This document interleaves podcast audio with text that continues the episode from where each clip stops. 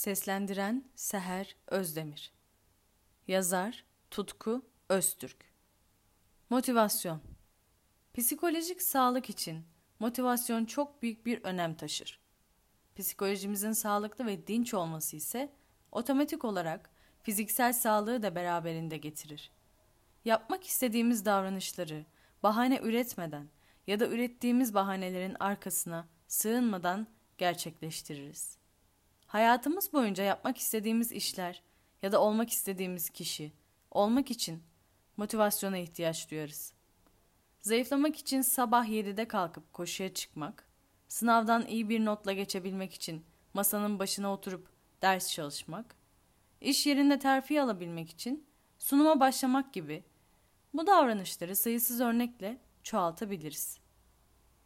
İşte tüm bu durumlarda başarı şansını arttırmanın, dolayısıyla mutlu ve huzurlu olmanın anahtarlarından birisi motivasyondur. Motivasyon kelimesinin kökü Latince movere sözcüğünden gelmektedir. Hareket etmek anlamındadır. Motivasyon terimi fiziksel ve psikolojik açıdan bir duruma başlama, durumu yönetme ve tamamlama açısından çok önemli bir kavramdır. Motivasyonun dört işlevi vardır. İlk işlev davranışı başlatmaktır. İçimizdeki motivasyonu sağlayıp belli bir plan oluşturup nasıl ilerleyeceğimizi belirlemektir. İkinci işlev davranışın enerji ve şiddet düzeyini belirlemektir. Yani bu durum için neler yapmamız, ne kadar enerji harcamamız gerektiğini düşünmemiz gerekir. Üçüncü işlev bu davranışa yol vermektir. Amaç belirlemek, hedef belirlemektir. Son yani dördüncü işlev ise bu davranışı devam ettirmeyi sağlamaktır. Motivasyon aslında oldukça öznel bir konudur.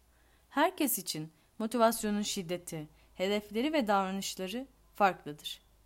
Bu sıralamaya bakıldığında kimisi için bir hedef oluşturmak en zor maddeyken, kimisi için belirlediği davranışı devam ettirip sonuca ulaştırmak en zor kavramdır.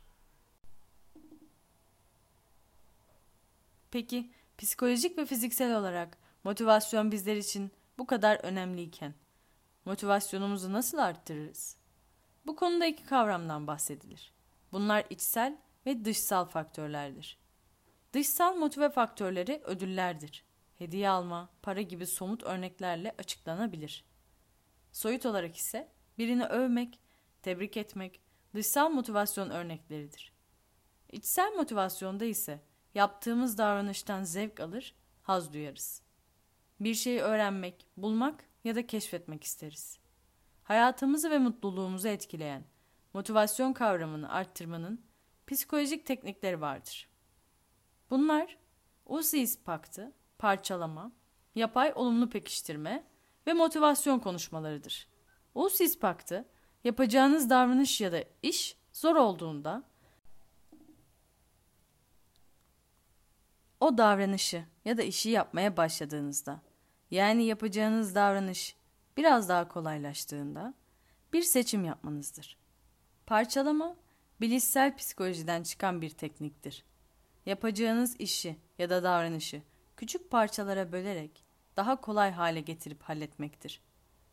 Bir diğeri olan yapay olumlu pekiştirme ise bir davranışın ardından gelen ödül olarak açıklanabilir.